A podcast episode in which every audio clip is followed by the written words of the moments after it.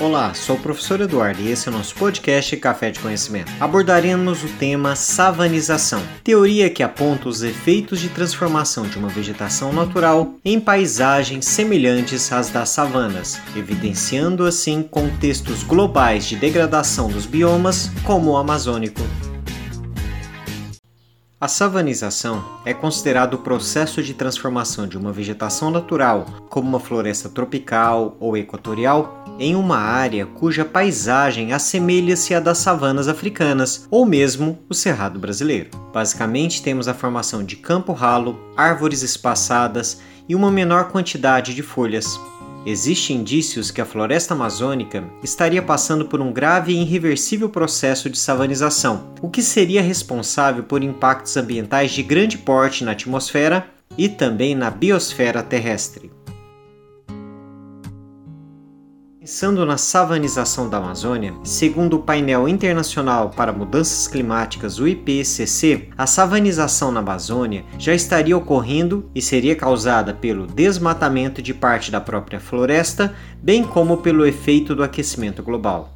A teoria indica o processo de savanização que leva em conta o desmatamento da floresta, que pode levar a uma maior exposição do solo às chuvas da região, fazendo com que ele seja lavado com muita intensidade pelo escoamento superficial das águas, um processo chamado de lixiviação. Com isso, diminui-se a disponibilidade de matéria orgânica, causando o empobrecimento do solo e também o maior acúmulo de sedimentos nos rios, assoreando-os.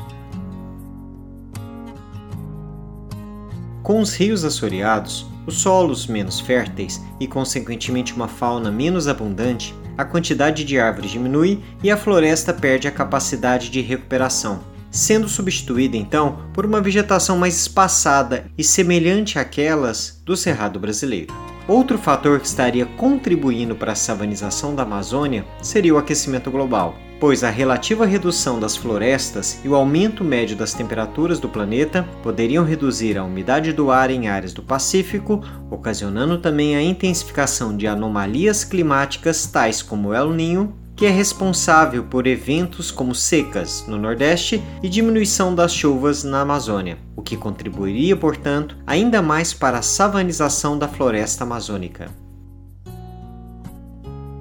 Temos que entender que a savanização é um risco também social. Um estudo publicado na revista Nature apontou que o aumento da temperatura média global, em conjunto com o processo de savanização da Amazônia, deixará pessoas expostas a riscos extremos de calor para 11,5 milhões de pessoas até 2100. A pesquisa ainda aponta que dos 5.565 municípios brasileiros, 16% sofrerão impactos pelo estresse térmico com a savanização da Amazônia.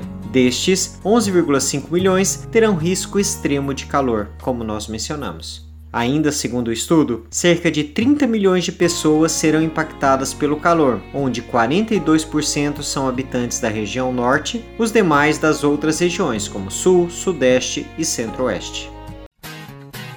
Pois bem, encerramos nosso episódio da semana. Dúvidas? Entre em contato por mensagem privada. Envie suas atividades no prazo determinado. E um abraço. Edição de som Eduardo Rosetti de Carvalho.